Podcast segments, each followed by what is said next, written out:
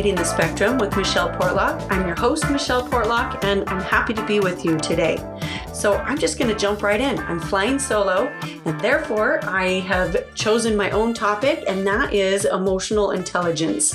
So let me start by talking about what emotional intelligence is. So I looked it up in the dictionary, and it said that emotional intelligence is the capacity to be aware of, control, and express one's emotions, and to handle interpersonal relationships judiciously and empathetically. And then it also states that emotional intelligence is key to both professional and personal success.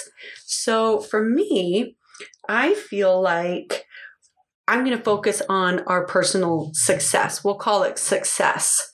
Um, we'll just borrow that word here. So I believe that when we are able to tap into our emotional IQ, we also decrease the presence of shame and guilt in those around us. So our emotions, when they're level, that we are not losing control and we are more aware of our own behaviors. So finding regulation within ourselves is the goal. That is our ultimate end game is to find a way to regulate ourselves as parents raising children with special and extra needs. So finding regulation within ourselves, that can allow us to be in a tense situation and to be able to think clearly in that tense situation. So for example, if my child is having an intense meltdown, I might be able to think clearly to myself and say, you know, instead of getting upset here, I'm just going to listen. So you're able to pause and think because you're regulated yourself. So another important thing that I think has weighed on me is that I've heard parents say, my child caused me to act out because of their terrible behavior. But the truth is, is our child isn't causing us to act out or lose our temper. Just like our children, we have our own triggers. We are triggered by, are you triggered by unmet expectations? Are you triggered by the sound of screaming? Are you frustrated because you don't know how to handle the existing situation? The next time you feel your heart rate rise in a tense situation, try to take a moment and determine that trigger. What triggered you? Why are you feeling frustrated? Why are you feeling angry? Why is your heart rate increasing? It's important to pinpoint our own triggers as parents. And then once we get a handle on what our trigger is, then we can begin to address how to be- better regulate ourselves. So we could ask ourselves, do I need to change my expectations? Do I need to work on my own mindset? Do I need personal therapy to work through deeper issues that I may be dealing with? So the first line of defense in helping our children regulate themselves is to learn to model regulation within ourselves. This week I posted something on my navigating the spectrum Instagram uh, business page and you can actually go there and follow me and you'll find posts on on emotional intelligence, on parenting, on autism, on behavior and autism behaviors, and other hopefully helpful tools and resources for you. Um, so that's again navigating dot, the dot spectrum. But I posted something this week on emotional intelligence, and one of the things that I wanted to kind of repeat was that I noticed that when my emotions go up, my intelligence goes down. So essentially the more heated I get, the more out of control I get, the more I let my emotions take over, the worse the situation becomes.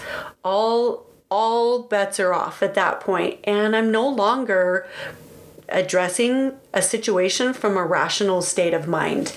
And so I talk about that because I think it's important for us to understand that this is a really important topic, and it is a very real struggle for parents, particularly, well, I think for all parents, but I think I'm addressing parents who are raising children with extra needs, um, specifically children diagnosed on the autism spectrum. I think that it can get really frustrating when we don't understand why our child is behaving in a certain way or where they're coming from. We don't know how to help, and we just can sometimes lose our cool.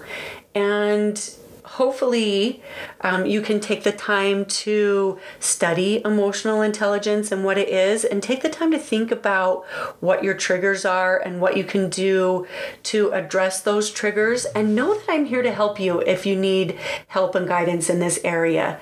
I've been down this road. I've worked with a lot of professionals in this area and i'm here to help. You can find me you can schedule a free consult with me on my webpage which is michelleportlock.com. Michelle's with one L. And again, you can follow me on my Instagram account and you can continue to listen to these podcasts. I hope to discuss this topic again in the future. So thank you for listening. Now, I have something else that I am just starting and I'm going to do this week in autism. So I'm starting a new little segment at the end of each of my podcasts and it's this week in autism. And I share a little success story of maybe one of my clients or a friend or myself. And I only share names if you allow me to.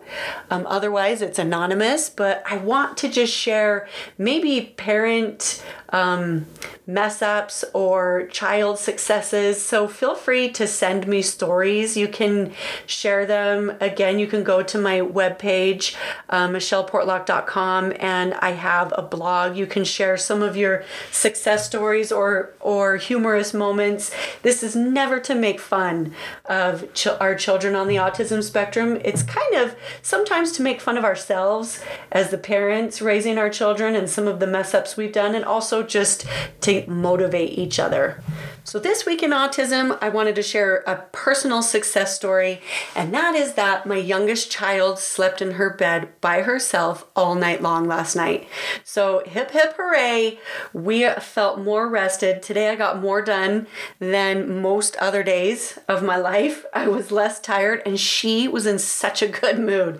So, there's my little success story. I'm discovering that she sleeps through the night um, after she does gymnastics that day. So I need to incorporate more sensory input activities for her and play really hard. And then I'm hoping she just passes out. I thought we were doing a decent job, but whatever their magic they're pulling off in gymnastics, I'm grateful she's a part of it. So um, I'm getting more sleep. I'm a happy mama, and I'm happy to share that. So thanks for listening, and I hope to have you back with me next week.